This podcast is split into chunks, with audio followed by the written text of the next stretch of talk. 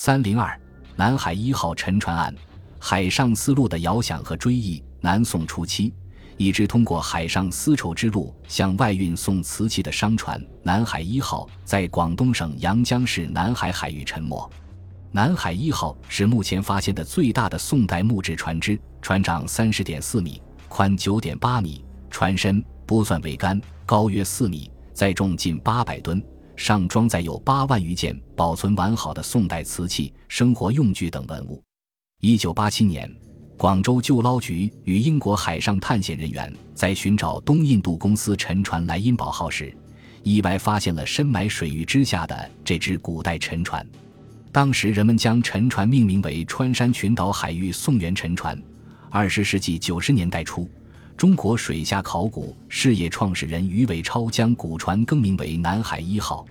由于当时的技术条件有限，打捞沉船被延迟，直到二零零四年，南海一号的整体打捞方案才得以确定并实施。对于南海一号上的文物价值，外界估算约达三千亿美元，而考古学者分析。因商船搭载的文物有可能解开海上丝绸之路的诸多秘密，其文物考古价值远远高于经济价值。从南海一号商船打捞出的金银、铜、铁、瓷类等文物有四千余件，如黄金手镯、鎏金腰带等装饰物，而数万枚的铜钱又见证了海上丝路的货币流通。德化窑、瓷造窑。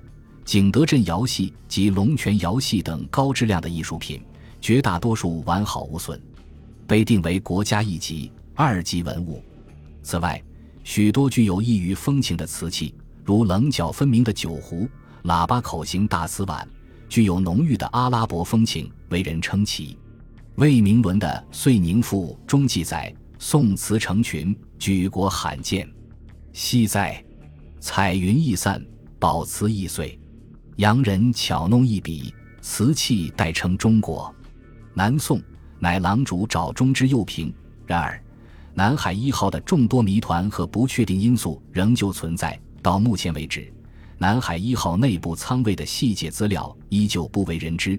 大致估算的六万件瓷器，尽管价值不菲，可并不能揭示船上的所有秘密。但考古学家认为，南海一号的发现和打捞。其意义不仅在于数以万计的稀世珍宝本身，它还蕴藏古代商贸往来的信息和非同寻常的学术价值。南海一号的藏品数量和种类都极其可贵，对这些水下文物资源进行勘探和发掘，可以复原和填补与古代中国海上丝路密切相关的历史空白。南海一号整体浮出水面后。将安置于广东海上丝绸之路博物馆水晶宫内，进行保存，及供人们观赏。